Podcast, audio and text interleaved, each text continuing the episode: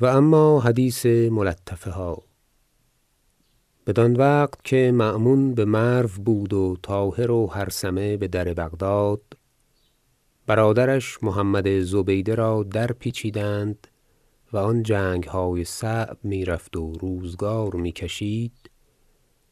از بغداد مقدمان و بزرگان و اصناف مردم بمأمون تقرب می‌کردند و ملطفه ها می نبشتند و از مرو نیز گروهی از مردم مأمون بمحمد تقرب می‌کردند و ملطفه ها می نبشتند و مأمون فرموده بود تا آن ملطفه ها را در چند صفت نهاده بودند و نگاه میداشتند. و همچنان محمد. و چون محمد را بکشتند و مأمون ببغداد رسید خازنان آن ملطفه ها را که محمد نگاه داشتن فرموده بود پیش مأمون آوردند و حال آن ملطفه ها که از مرو نبشته بودند بازنمودند مأمون خالی کرد با وزیرش حسن بن سهل و حال سفطهای خویش و از آن برادر بازراند و گفت درین باب چه باید کرد؟ حسن گفت خاینان هر دو جانب را دور باید کرد.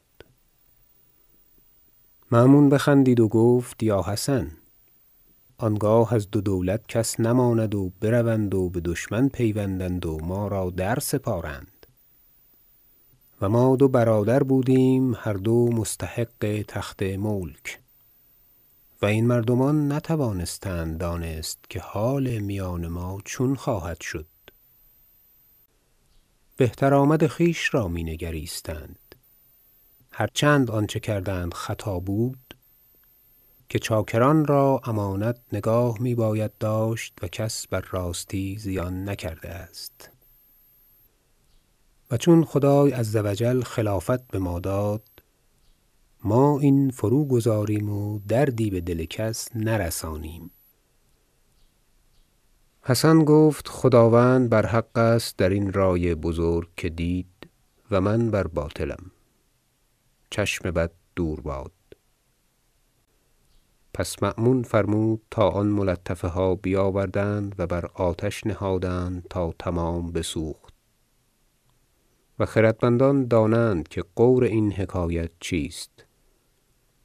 و هر دو تمام شد و پس بسر تاریخ بازشدم و غرض در آوردن حکایات آن باشد تا تاریخ بدان آراسته گردد و دیگر تا هر کس که خرد دارد و همتی با آن خرد یار شود و از روزگار مساعدت یابد و پادشاهی وی را برکشد حیلت سازد تا بتکلیف و تدریج و ترتیب جاه خویش را زیادت کند و طبع خویش را بر آن خو ندهد.